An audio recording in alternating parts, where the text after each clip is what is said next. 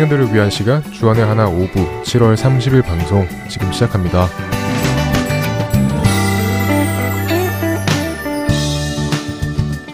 애청자 여러분 안녕하세요. 진행의 박윤규입니다. 이번 주도 세상으로부터 구별되어 마음을 새롭게 함으로 변화를 받아 하나님의 선하시고 기뻐하시고 온전하신 뜻이 무엇인지 분별하는 삶을 사신 여러분 되셨으리라 믿습니다. 오늘은 이야기를 나누기 전에 여러분께 소개해드릴 자매 한 분이 있습니다.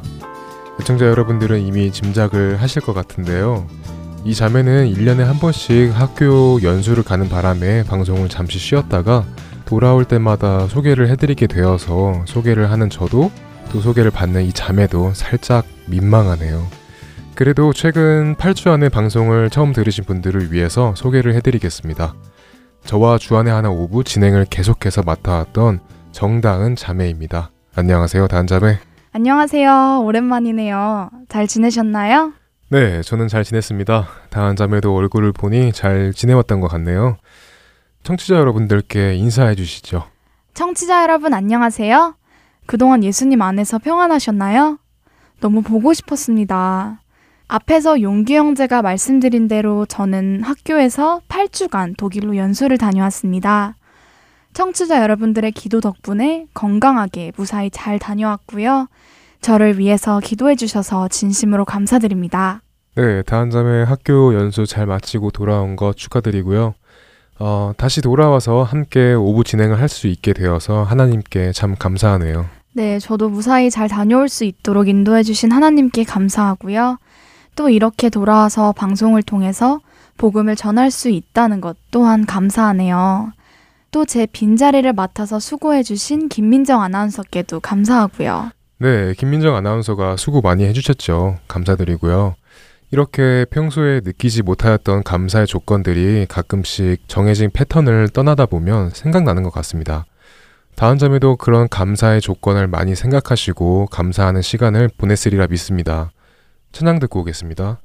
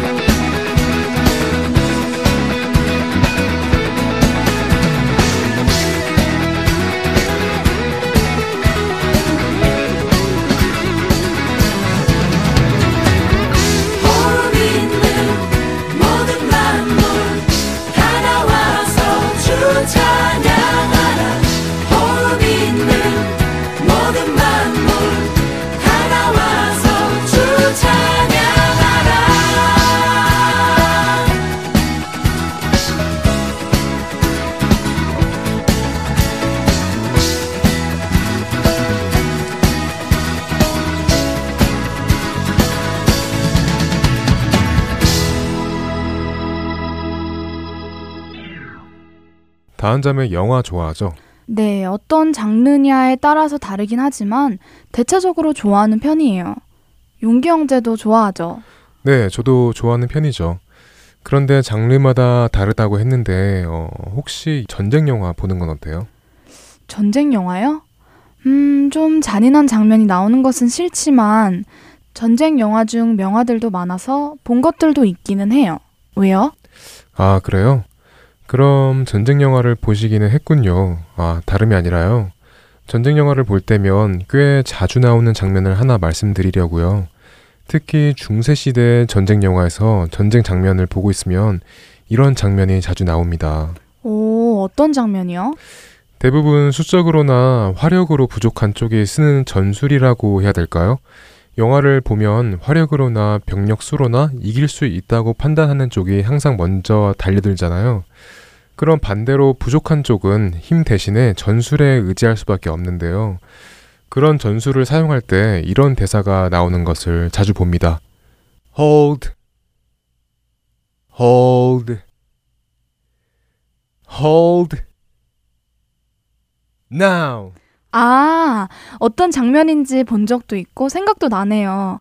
그러니까 상대편이 어느 정도의 범위 안에 들어올 때까지 공격하지 않고 기다리다가 준비했던 전술에 맞는 타이밍이나 범위 안에 들어왔을 때 공격하는 그런 장면 말하는 것이죠. 네, 맞습니다. 그 장면을 보고 있으면 묘한 긴장감이 흐릅니다.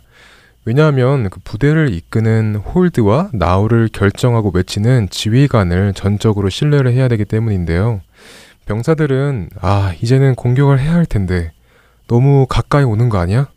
이러다 우리 다 죽는 거 아니야? 라는 생각을 할 수 있는 그 범위까지 적이 오기를 기다리다가 나우를 외치는 경우가 많잖아요. 맞아요.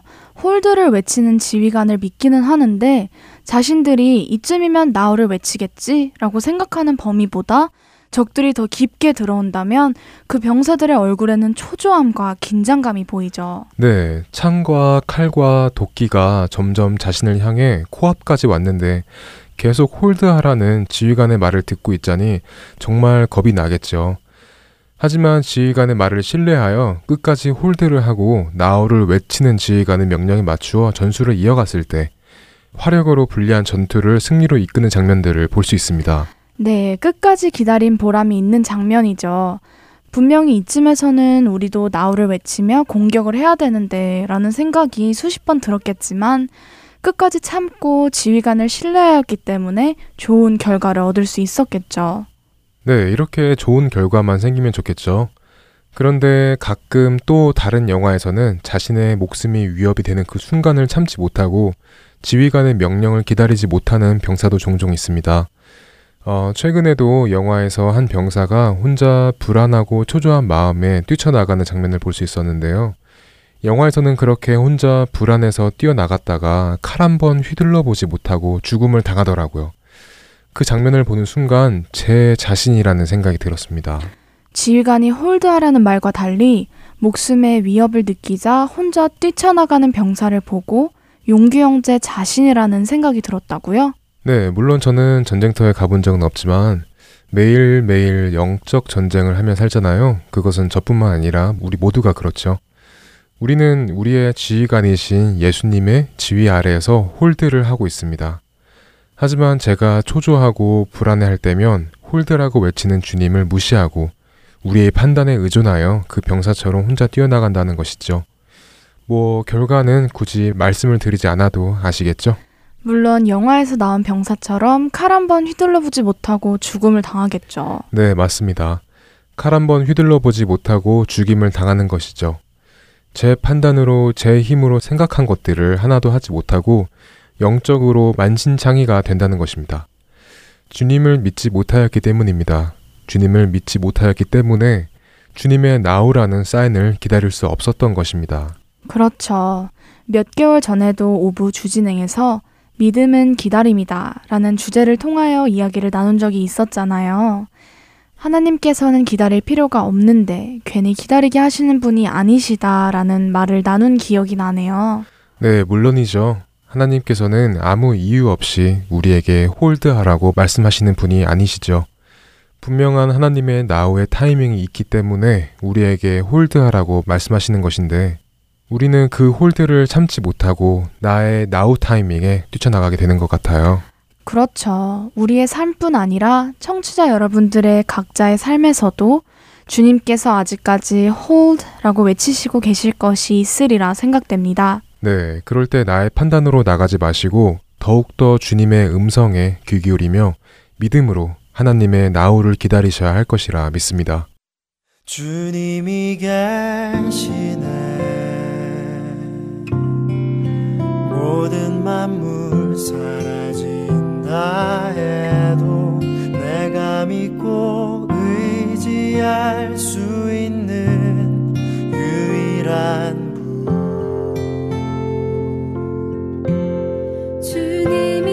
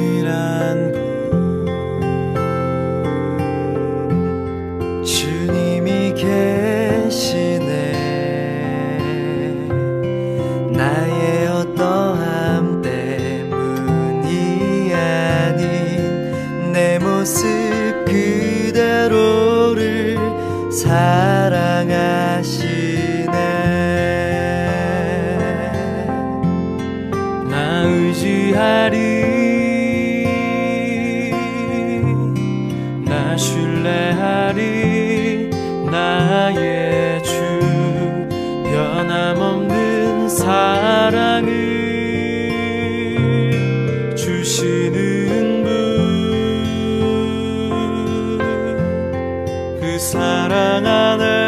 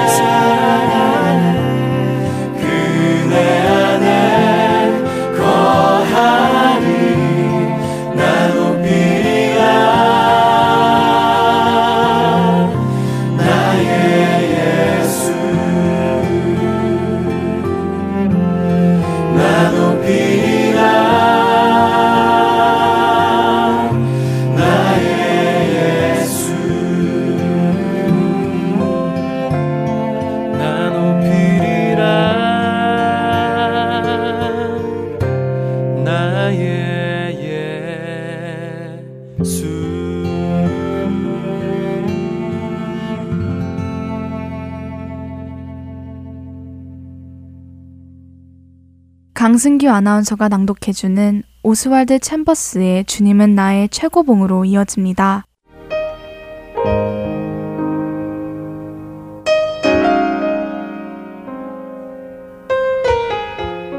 사람이 감당할 시험 밖에는 너희가 당한 것이 없나니 오직 하나님은 미쁘사 너희가 감당하지 못할 시험 당함을 허락하지 아니하시고 시험 당할 즈음에 또한 피할 길을 내사 너희로 능히 감당하게 하시느니라. 고린도전서 십 장 십삼 절의 말씀입니다. 성경에서 사용되는 시험이라는 단어는 이 세상에서 그 의미가 곡해되어 왔습니다. 우리는 그 단어를 잘못 사용하기 쉽습니다. 시험은 죄가 아니며 우리가 사람이라면 직면할 수밖에 없는 것입니다. 시험을 받지 않는다는 것은 모독을 당하고 있다는 뜻일 수도 있습니다. 그러나 한편으로 굳이 고생하며 받아야 할 필요가 없는 시험인데도 불구하고 그 시험에서 벗어나지 못하고 그 안에 머물러 있는 사람들도 있습니다. 그들이 그렇게 그 시험 안에 머물러 있는 이유는 단지 하나님께서 그들을 더 높은 영적 수준으로 올리시려는 것을 스스로 허락하지 않았기 때문입니다. 우리 각 사람이 받는 시험은 각 사람의 내면적인 성향, 다시 말해 그 사람이 소유한 인품에 따라 어떤 시험을 받는지 결정됩니다. 왜냐하면 각 사람에게 오는 시험은 그 시험을 받는 자의 본성과 맞아떨어져 시험 속에서 그 사람의 본성을 드러내게 하는 것이 목적이기 때문입니다. 그렇기에 각 사람은 자기 개인에게 알맞는 수준의 시험을 받으며 그 시험은 자신의 영적인 수준에 따라 받게 되는 것입니다. 이런 이유로 시험은 우리 각자가 다다를 수 있는 영적 최상의 자리로 가는 지름길이기도 한 것입니다. 시험이란 한동안 나를 완전한 혼란에 빠지게 합니다. 무엇이 옳고 무엇이 그른지 분별하지조차 못하게 하기도 합니다. 그러나 우리가 시험에 빠지는 것은 내 마음속에 우상이 된 욕심에게 내가 굴복하는 것이며 그것은 내가 이미 전에 그 죄를 거절하지 않았다는 증거이기도 합니다. 시험은 우리가 피할 수 있는 것이 아니라 우리 인생 가운데 반드시 있는 것입니다. 여러분이 시험을 당할 때 다른 사람이 받지 않은 시험을 받고 있다고 생각하지 마십시오. 여러분이 겪는 그 시험은 우리 모든 인류가 공통적으로 겪는 것입니다. 전에 그 누구도 겪어보지 않았던 새로운 시험이 결코 아닙니다. 하나님은 우리에게 시험을 면제해 주지 않으십니다. 주님은 시험 가운데서 우리를 구원하시는 분이십니다. 혹시 시험 가운데 계십니까? 그렇다면 그분을 바라보십시오. 그분이 여러분을 구원하십니다.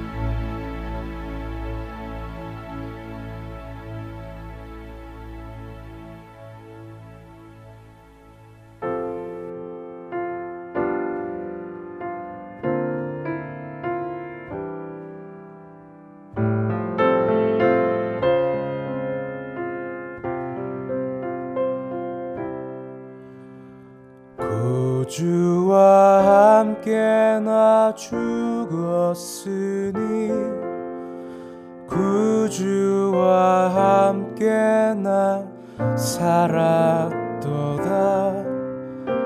영광의 그날에 이르도록 언제나 주만 바라봅니다. 언제나 주는 날 사랑하사 언제나 새 생명 주시나니 영광의 그날에 이르도록 언제나 주만 바라봅니다. 마음속에 시험을 받을 때와 무거운 근심이 있을 때에 주께서 그때도 같이 하사 언제나 나를 도와주시네. 언제나 주는 날 사랑하사 언제나 새 생명 주시나니 영광의 그날에 이르도록 언제나 주만 바라봅니다.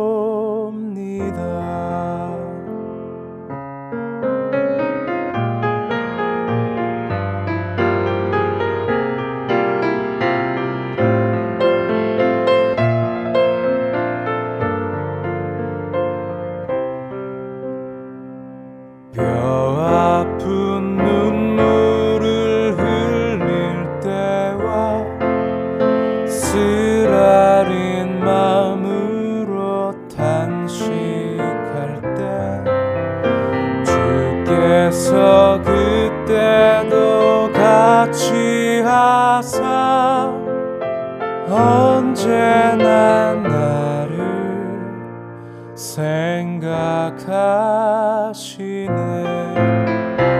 언제나 주는 날 사랑하사 언제나 새 생명 주시나니 영광의 그날에 이르도록 언제나 주만 바라봅니다.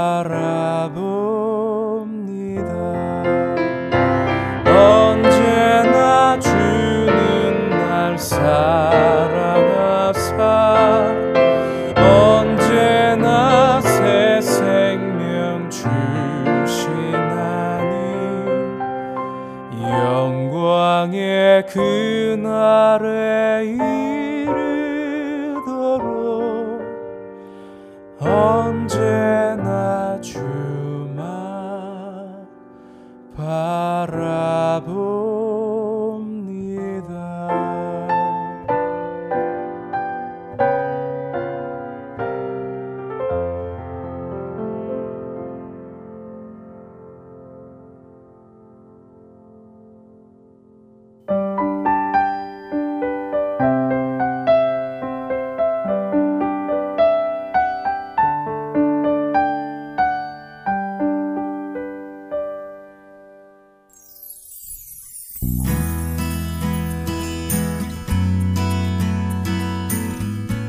예수 그리스도의 복음을 통하여 영혼을 변화시키는 하이텐서울 복음방송에서는 방송 봉사자를 찾고 있습니다.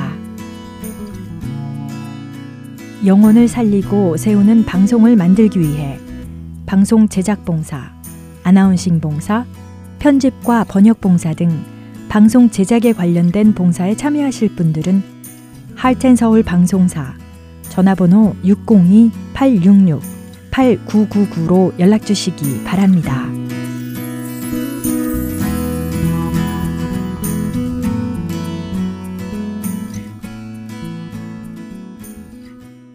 설교 말씀으로 이어집니다.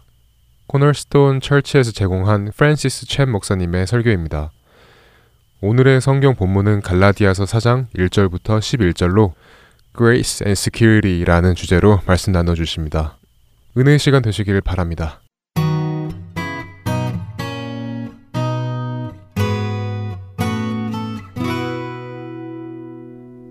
When I read the book of Galatians, to me, I just think, you know what, isn't that what God wants of everyone in this room? Like, we should all be amazed by His love. That's His desire. Not that you're, you're working as hard as you can, trying to serve Him, doing everything. I mean, that's great. But more than anything, He wants you amazed. He wants you to sit here, you know, like Don, who's just going, God, why, why, why? That should be the question every day, amazed by the love of God. I want to ask you something right now, and I want you to think about this question. Are you convinced, absolutely convinced, that God in heaven loves you? Now, I don't, I'm not asking if you're convinced if God loves people. Okay? Because if I say, hey, do you believe God loves people? You're like, yeah, absolutely. Do you believe He loves the world? Yes, He loves the world. I'm not, I'm not asking about that. I'm asking about you as an individual. Like, like if I were to bring up your name to God as an individual, are you confident God would say, oh, I love him. I love her. You're sure of that? God loves you. Are you secure in that? Because if you don't completely believe that right now, what you're going to end up doing probably is you're going to spend the rest of your life trying to earn that love somehow. In your insecurity, you're going to try to gain it somehow. It is so important that we in this room are secure and, and can honestly say, you know what, I know that God loves me. See, in the, in the book of Galatians, the, the people we're dealing with, Paul says, look, you already have this love relationship with God. Why do you keep doing this stuff and acting like slaves trying to earn His favor? And, and we've talked the last few weeks about people who try to earn His favor, earn His grace, or somehow win His approval, when the Bible says that we can't. And, and a lot of times I've chalked it up to, well, well, you know, sometimes it's this pride, this pride where we want to earn it. But I think it goes beyond that, and I think some of it has issues to, with insecurity. Sometimes it's because we don't really believe. There's this insecurity in us that where we go, man, I don't know if God really loves me. And maybe if I do this, maybe if I do that. I, I was thinking this week, it, it's like a... It's like the prodigal son. Remember the story of the prodigal son? Okay, where the son asks his father for his inheritance, says, can I have my inheritance? I, I just want to leave. So he leaves and he goes and he lives this crazy lifestyle, ends up spending all of his money. You know the story. And he ends up, you know, with nothing left, squandered everything, and he's eating with the pigs.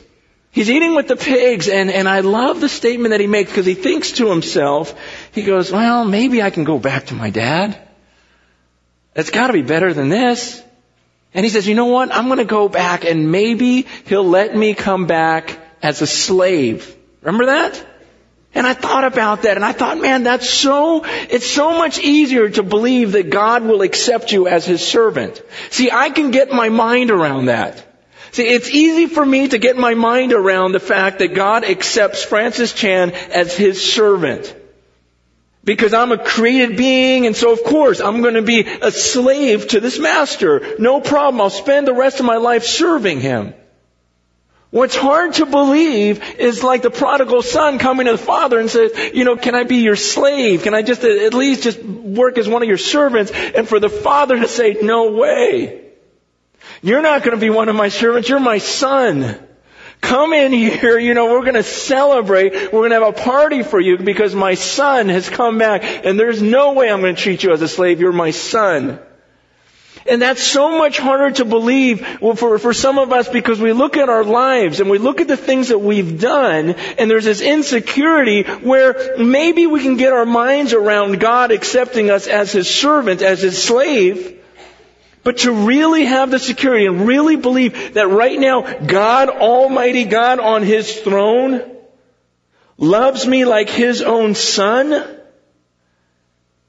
that takes a tremendous faith in this love. And there's insecurities we have to where I, I believe many of us in this room, we, we sometimes even serve God because we're insecure. And we serve Him out of an insecurity rather than a security. And out of our love. I believe that the church is filled with insecure Christians. And sometimes, you know, we can, it's because, I don't want to say because, but I, I know some of this is caused by some of you grew up in homes where maybe your dad left, he abandoned you, or your dad abused you, did some things to you which I, I can't even understand. Or maybe you had parents that you, you just, you, you just spent your whole life trying to earn their approval like you're never good enough. Maybe you're a woman here who was abandoned by your husband. He just left you. And so you take some of these things that you experience from humans and you impose them upon the person of God. And subconsciously or consciously, you just, in your mind, you just figure, well, well, that's the way God is. And He can't just love me. You know, I've never been loved like that. I've never, you know, I've never had unconditional love. And so you you just earn it, earn it, earn it. And you just keep working, working, working. Because right now, you don't have the confidence. You don't have the security to say, I believe that God knows my name. And He loves me as an individual. He's crazy about me. I am a son of God. I am a daughter of God. And I'm telling you, it's unfair to impose your human relationships on a holy God. God wants you tonight to say, you know what? God, thank you that you're not like this person. Thank you that you're not like this person. Thank you that you're a perfect Father. Even this morning I was praying, I was in the parking lot and just confessing some things to God and, and just saying, God, you know, I'm so frustrated with myself lately because of my, my lack of patience with my, my two-year-old and my three-year-old, you know. Uh, it, it just gets hard sometimes, you know, and I just get short with them and I just, I, I just realize, man, lately I've just, it's been getting angry at them and, uh, and what's bothered me is I go, God, that's just such a terrible picture of you that I'm giving them. As a father. It wasn't that, oh, bummer, I'm a bad dad. It's like, God, I just, I don't want to give them that picture of you. You're not like that. And there's a sense in which, man, I'm always going to be a, a shadow of God. I'm always going to be such a smaller version of God and a warped, distorted picture of God. In the same way as your parents, all of our parents were this warped picture of what a perfect father is. None of us is going to hit it. But we can't impose that upon God. We have to believe the words of Scripture more than our experiences. We have to say, you know what, God, this is what the Bible says about you. That you love me like a father. Like a good father, like a perfect father. Are you secure in that? Because one of my concerns is that, that people attend, that some of you that attend, you're doing this because you want to win God's approval. That you're here in church today because you're going, you know what, I know that's what God wants and I, and, and, and it's, and you have this feeling like you're making up for something or you're earning something in His eyes.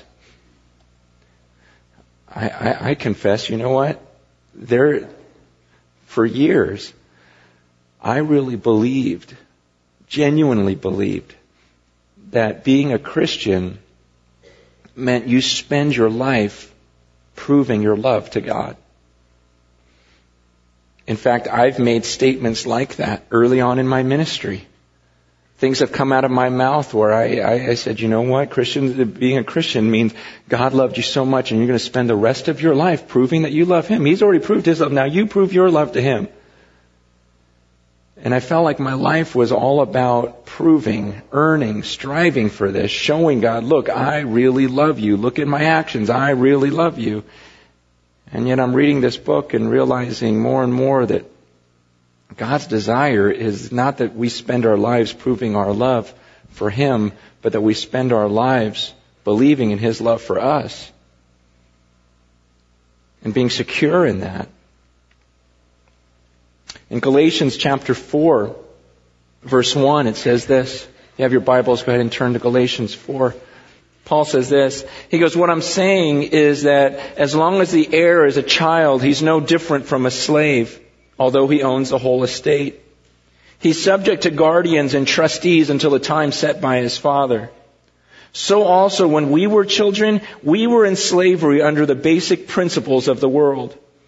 But when the time had finally come, God sent His Son, born of a woman, born under law, to redeem those under law that we might receive the full rights of sons. Because you are sons, God sent the Spirit of His Son into our hearts, the Spirit who calls out, Abba, Father. So you are no longer a slave, but a son. And since you're a son, God has made you also an heir. Okay, so, so he explains, first of all, I mean, it's a great passage, but first he's explaining, look, when, when a, when a son is a, is a child, he says he's really treated much like a slave. This is back in their culture. I told you about that a little bit last week and how, how each uh, little kid would have his own servant in a sense, but the servant wasn't there to serve the kid. The servant was there to teach the kid and discipline the kid, instruct the kid, do, do whatever you need, need to help this kid walk in the, on the straight and narrow. So in a lot of ways, the kid and the slave were the same. They both took orders from the father. In fact, the kid, you know, took orders from the slave as well. And he says, you know, it's it, it's it's just like that. When when the when the child is a or when the son is a child, he's treated just like a slave. But then he comes of age, and once he comes of age, once he becomes a man, everything's different. Now he and the slave totally separate. There's a total distinction because now the son is free, the slave is still the slave, and now the son gets an inheritance and he's rich, but the slave is still poor. You know, the, the son, he's flesh and blood with his father, and yet the slave is always going to remain a slave. And he talks about how, you, you know, in the same way, you used to be like this slave. You used to be in this childhood before you understood the grace of God, before the coming of Christ. Before you, when you thought you were under the law, you, you know, you were in this slavery. He goes, but now you're free. Now you've received the full rights as sons. And I love what he says in verse seven, how he says, you're no longer a slave, but a son. And since you're a son, God has made you also an heir. I, I really never thought of that word, heir, that I'm an heir. I inherit what is the Father's. Uh, this week I, I Googled, uh, I, I went on Google and I just Googled what? Rich kids and their inheritance. Or rich people's kids' inheritance, something like that. And just because I wanted to see what like kids get of these billionaires. And um and it's interesting because there were several articles I read about how some of these billionaires refuse to spoil their kids. And they say, it's not going to be good for them if I give them too much. And so I will not give my kid more than ten million dollars. That's what one of them said. He says, I will not give my ki- each of my kids will receive ten million dollars or less. He was going to limit it because he could. I mean, that sounds dumb to us, but he could give billions to each child, but he chose, no, I'm only going to limit it to this because otherwise they're going to think they're not going to work for a living, you know, or whatever else, but... I don't know. I, I don't get it. But, but, but to them, it's like, wow, I'm doing a real good thing here. And, um, But I, I was looking at that and I was thinking, okay, what, what if I were a junior high or elementary school kid knowing that I was going to inherit ten million dollars, let's say when I turned eighteen? You couldn't help but be consumed with that, right? I mean, how, how can you be in high school knowing that you're about to receive ten million dollars, only ten million dollars, and not be consumed with that? And so I started thinking, okay, then, do I really believe that I'm an heir of everything that God has? And if so, why am I not consumed with that? Do you really believe you're an heir? I mean, think about it. God, the God of the universe who made this little world. I mean, shouldn't we be so blown away by that? Shouldn't we find so much security in being called an heir of God? Because even if, if you inherit ten million dollars, an inheritance, an earthly inheritance, it doesn't guarantee your health. See, you inherit ten million dollars, there's no guarantee that you're going to live to enjoy it. There's no promise of that. There's no promise that the people that you love will live to enjoy it with you. There's no promise of that. There's no guarantee. There's no guarantee that it's going to work out, this earthly inheritance. And yet God says He's going to give us this inheritance that's not going to rust. No one can steal in a place where there is no more death. And we're talking about the inheritance of the God who made this little world. That I'm an heir of all of that. And, and shouldn't I be consumed with that? Shouldn't I just sit here and dwell on that and be blown away? See, it's this whole passage is explained that we have the full rights of a son. And if we are sons, then we are heirs. Do you believe that? Do you find your security in that? I mean, are you, are you completely secure right now? Where you go, I know God loves me as a son. And I know that He has an inheritance waiting for me. Because if you don't have security in God right now, you're going to end up pursuing security in so many other things. Whether it's relationships, whether it's success. If you're not secure in your eternal inheritance, you're going to be on the earth pursuing some sort of earthly treasure. Like it's really valuable to you. See, because the truth is, is, is the more you know God, the less you care about earthly things. It's all over the Bible. Just a general principle. That the more you know God, the less you're going to care about earthly things. And so right now you can, you can kind of gauge yourself. If you've been thinking and consumed with earthly things recently, if you've been stressed out about your own finances or, or things of this earth, I can guarantee you you're not real close to God right now. It's because you don't have intimacy with God. It's because you're not secure in God. Because you know how those times when you are close to God, you've had them, haven't you? Haven't you had those times where you're alone with God and, and you're so close in communion to Him, and during those times, you, you can say to God, God, wow, I don't even care about anything on the earth right now. I can't believe I'm talking to You.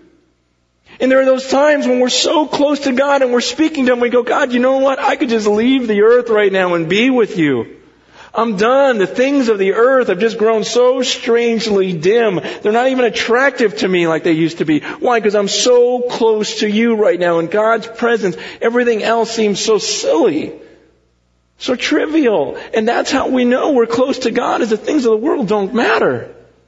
And yet that's also how we know we're far from God, is we're still striving for all these things on earth. They still consume us. They still stress us out. It's probably because you haven't been with God lately. You want all these things. I mean, do you want all these things on this earth? If you want them, it's a sign that you haven't been close to God. Because when you're close to God, and He's your shepherd, what? You shall not want. And the Lord is your shepherd. It's like, wow, this is everything I need. I got, I have God as my shepherd. He makes me lie beside still waters. I mean, He just takes care of me. I'm good. I'm good. I don't need this other stuff. The Lord's my shepherd. I shall not want. Can you say that you have that intimacy with God right now?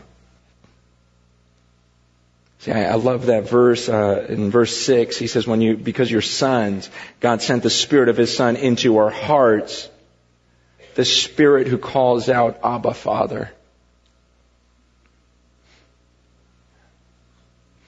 I, I, I, gosh, I tried to study this verse and I tried to figure out a way to explain this, and I can't.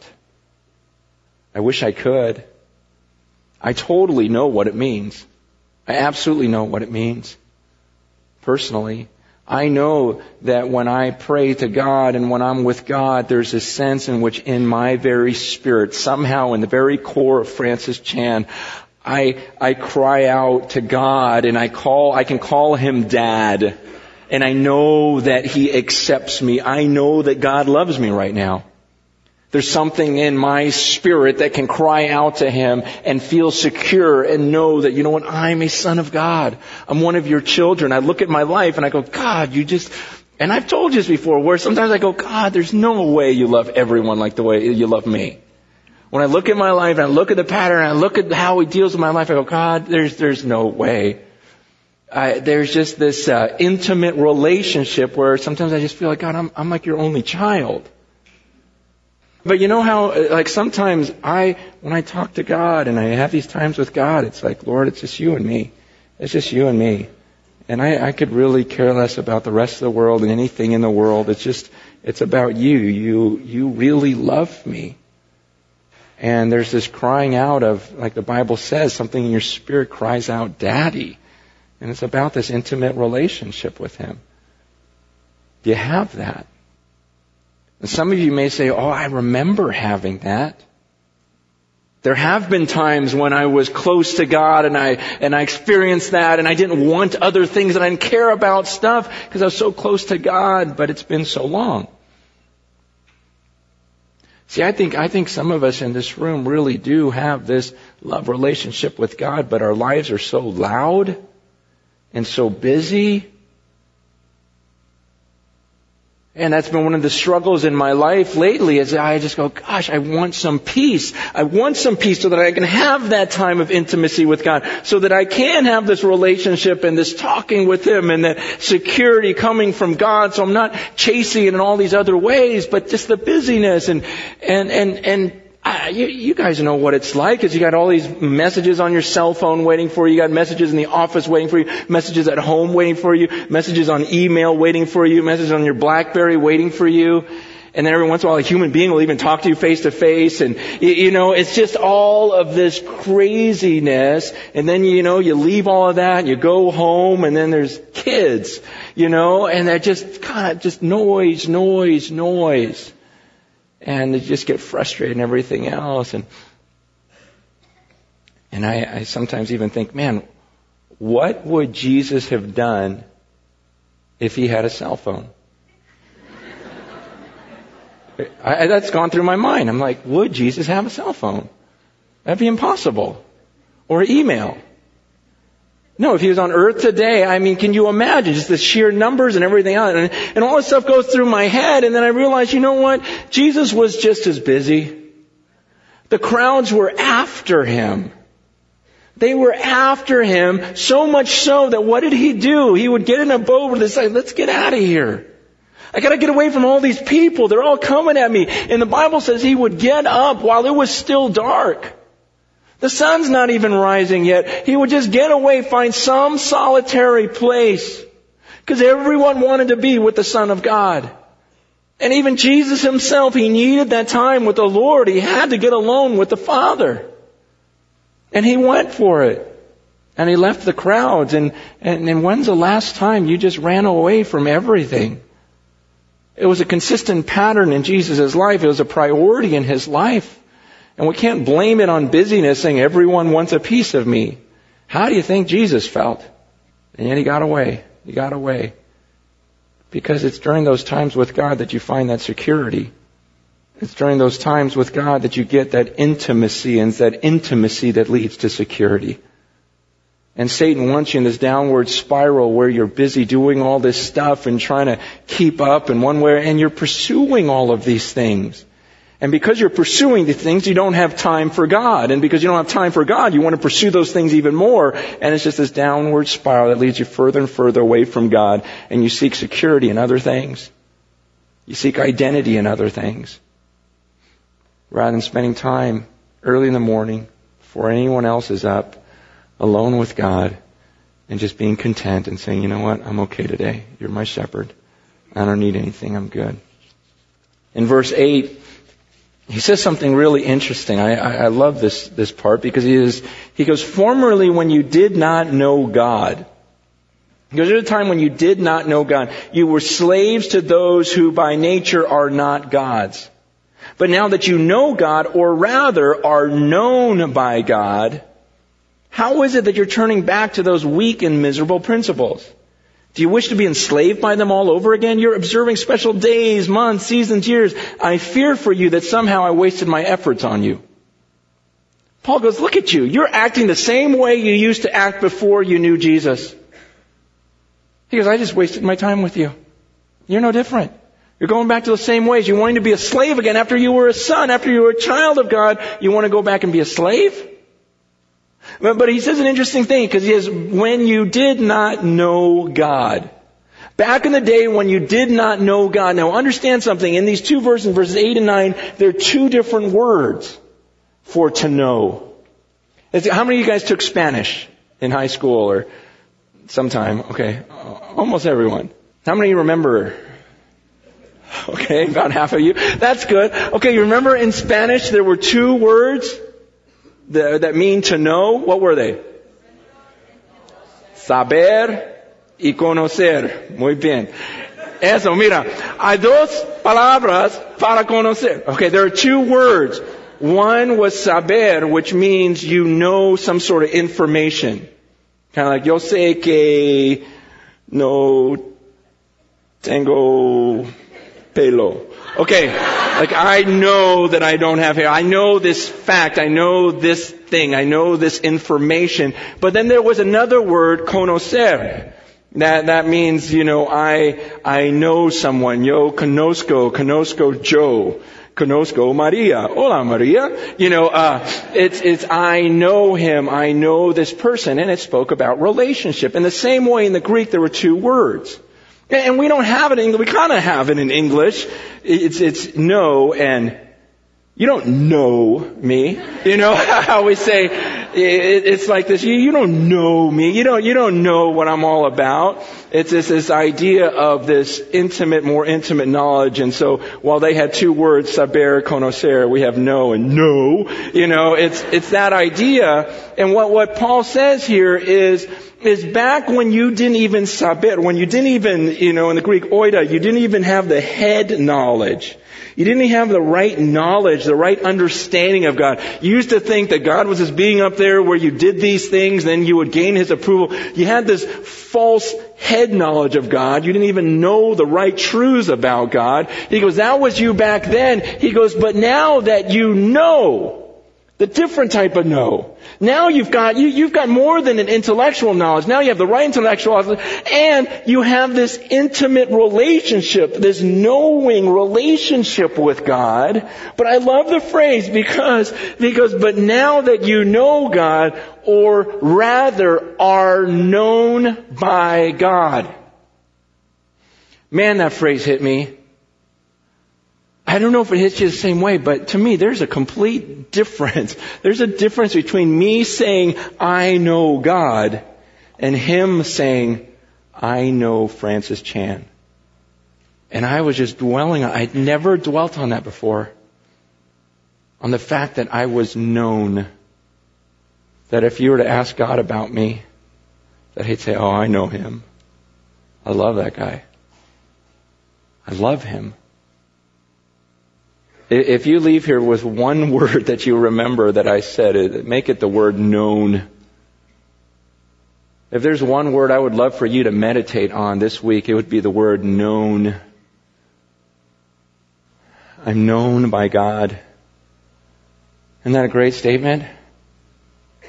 I've said many times, I know God, I know God, I know God, and it just felt so good this week to say, I am known by God. But the, the crazy thing about this passage, though, is Paul is telling these people, think about this. He's telling these people who are going back, and what are these people doing? They are obeying the commandments of the Bible.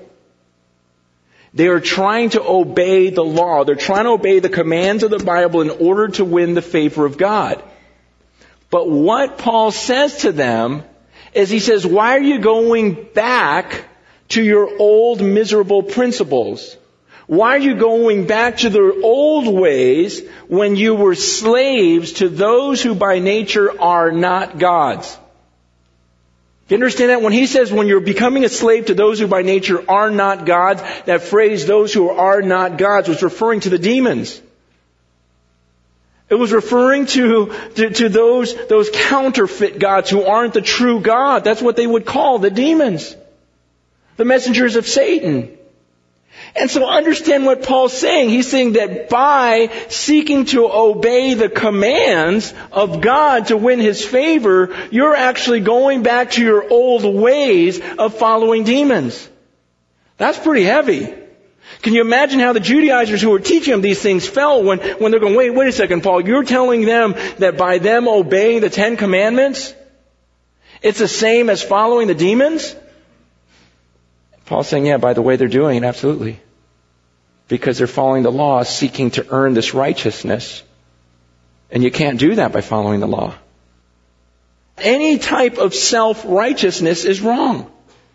Whether you're trying to obey the principles of the Satanic Bible in order to earn the favor of God, or you're trying to, you know, obey the principles of the Mormon Bible to earn the, the grace of God, or you're trying to obey the principles of the Holy Scripture in order to earn the grace of God and to earn the righteousness of God, it's still of the devil. See, because Satan can use the Word of God. Satan uses the Word of God for his purposes. The Bible says in Second Corinthians eleven that he will dis- he disguises himself as an angel of light. So it is not strange if his servants also disguise themselves as servants of righteousness. See, any system where you seek righteousness by your own merit is of the devil. Even if you're trying to seek the commands that came from God himself to earn your righteousness. See, if Satan can't get you to disobey his commands, he'll try to get you to obey them in a legalistic way, which is equally as deadly. And that's what scares me is, is are any of you in this room trying to earn the favor of God, earn the righteousness of God by obeying even the Ten Commandments? In our world, see, a lot of times we think, well, you know, it's the world system. And the Bible's saying that's not the world system. That's the, that's the devil's system. To teach you, there's only two sources, it's, it's God or Satan. And there's this prevalent teaching in the world, because the Bible says that, that Satan is the prince of this world. And there's this prevalent teaching that if you do good things, God will be pleased with you. If you do good things, therefore you are a good person and God will accept you because you've done these good things. And, and in our world, you know, Satan is so deceptive because I, religion, religion's of the devil. See, people, see, we think, who are the religious people on the earth? The religious people are the people who believe in God, right? That's what most people say. Religious people believe in God. That's not true. Religious people believe in themselves.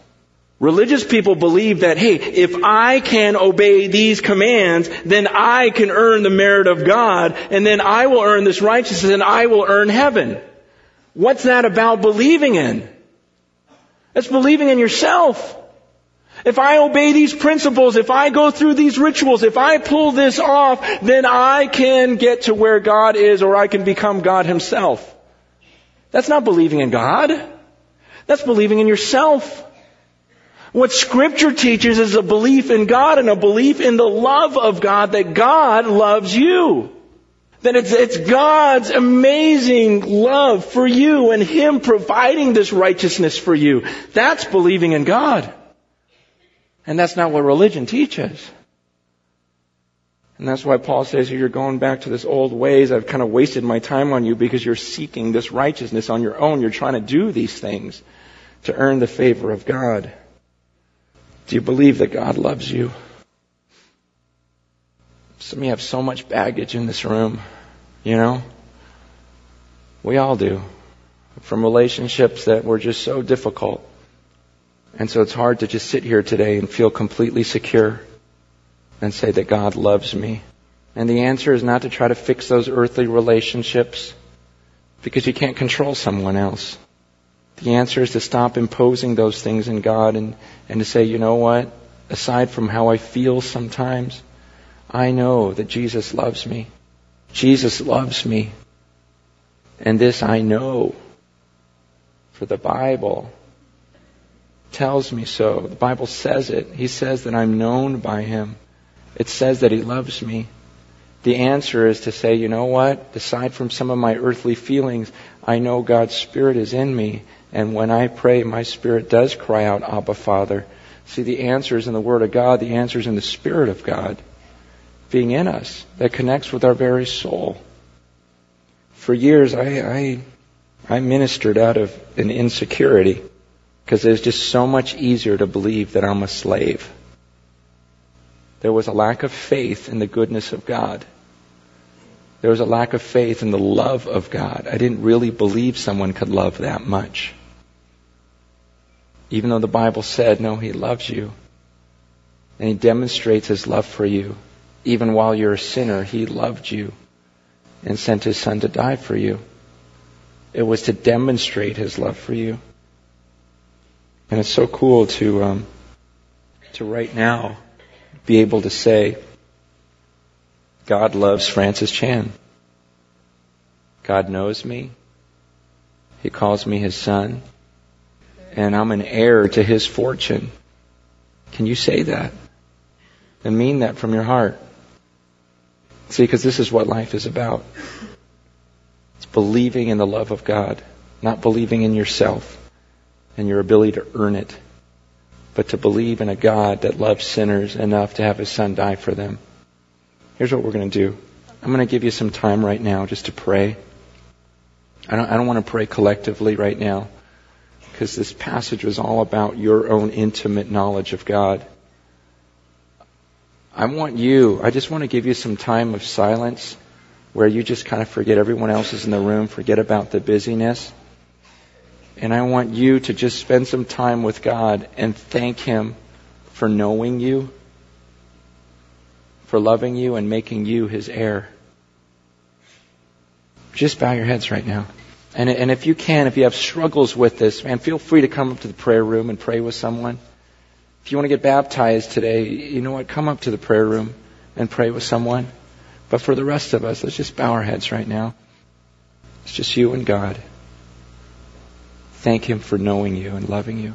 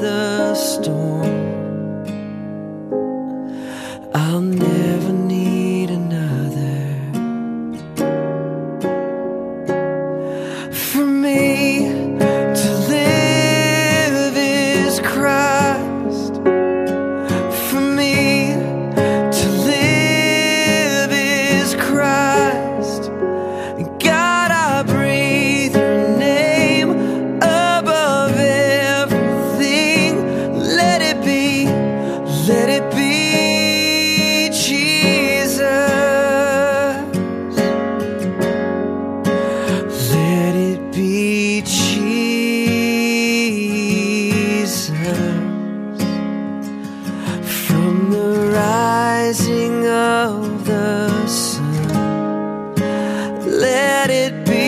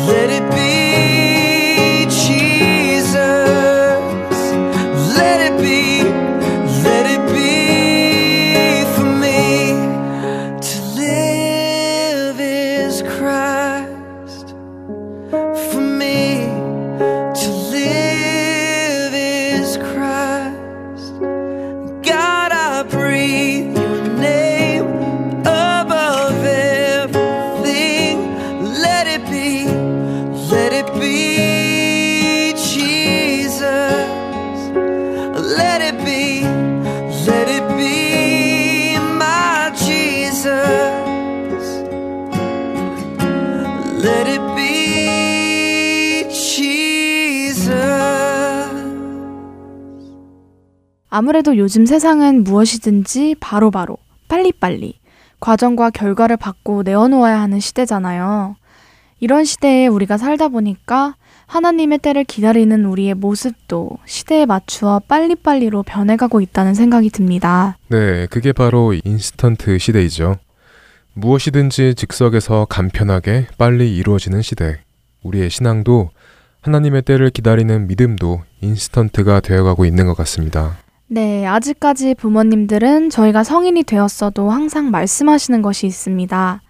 밥 잘 챙겨 먹어라, 인스턴트 음식 그만 먹고. 부모님께 가장 많이 듣는 말씀 중 하나일 텐데요. 그만큼 인스턴트 음식은 우리의 건강을 해치는 음식들이 많기 때문입니다. 우리의 신앙과 믿음도 마찬가지일 것입니다. 당장의 허기를 채우고 문제가 해결된 것처럼 보일지라도 인스턴트 신앙과 인스턴트 믿음은 우리의 영혼에 온전한 영향을 공급하지 못해 우리 몸에 해를 끼치게 될 것입니다. 그렇죠. 급하고 초조하고 불안한 마음에 오늘도 인스턴트의 믿음으로 하루를 보내지 않기를 바랍니다.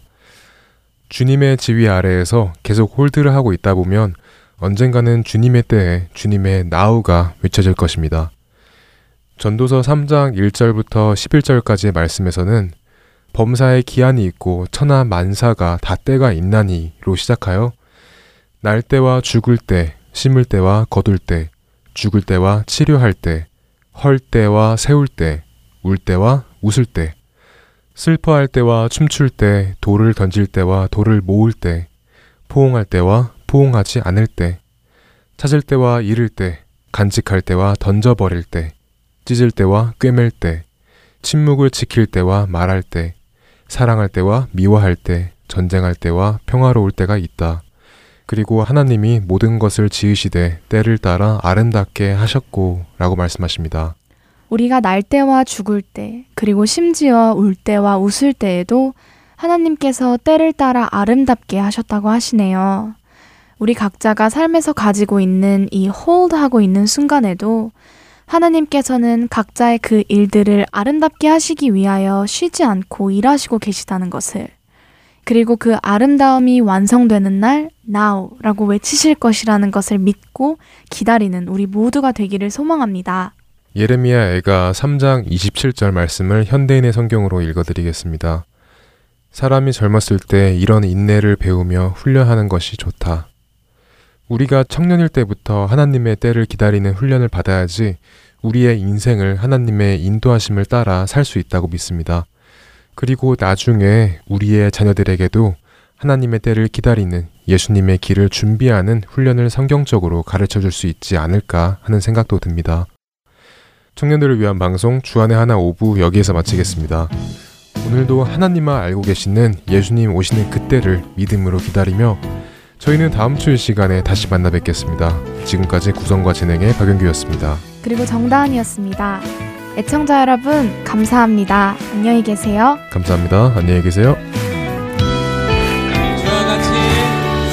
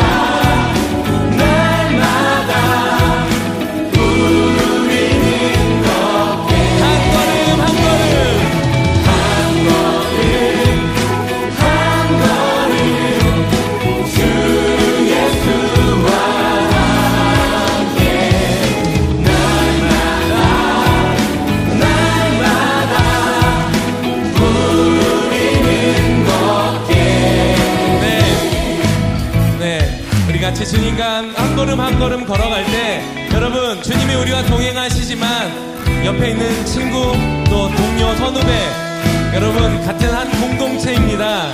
우리가 하나의 교회 아니겠습니까? 우리가 주님 바라보고 주님과 함께 나아갈 때 옆에 있는 분들 같이 손잡고 같이 찬양했으면 좋겠습니다. 할렐루야. 여러분을 통해서 이 강주 땅에 주님을 예배하게 될 것입니다. 여러분을 통해서 이 땅에 하나님의 은혜와 사랑을 경험하게 될 것입니다. 할렐루야.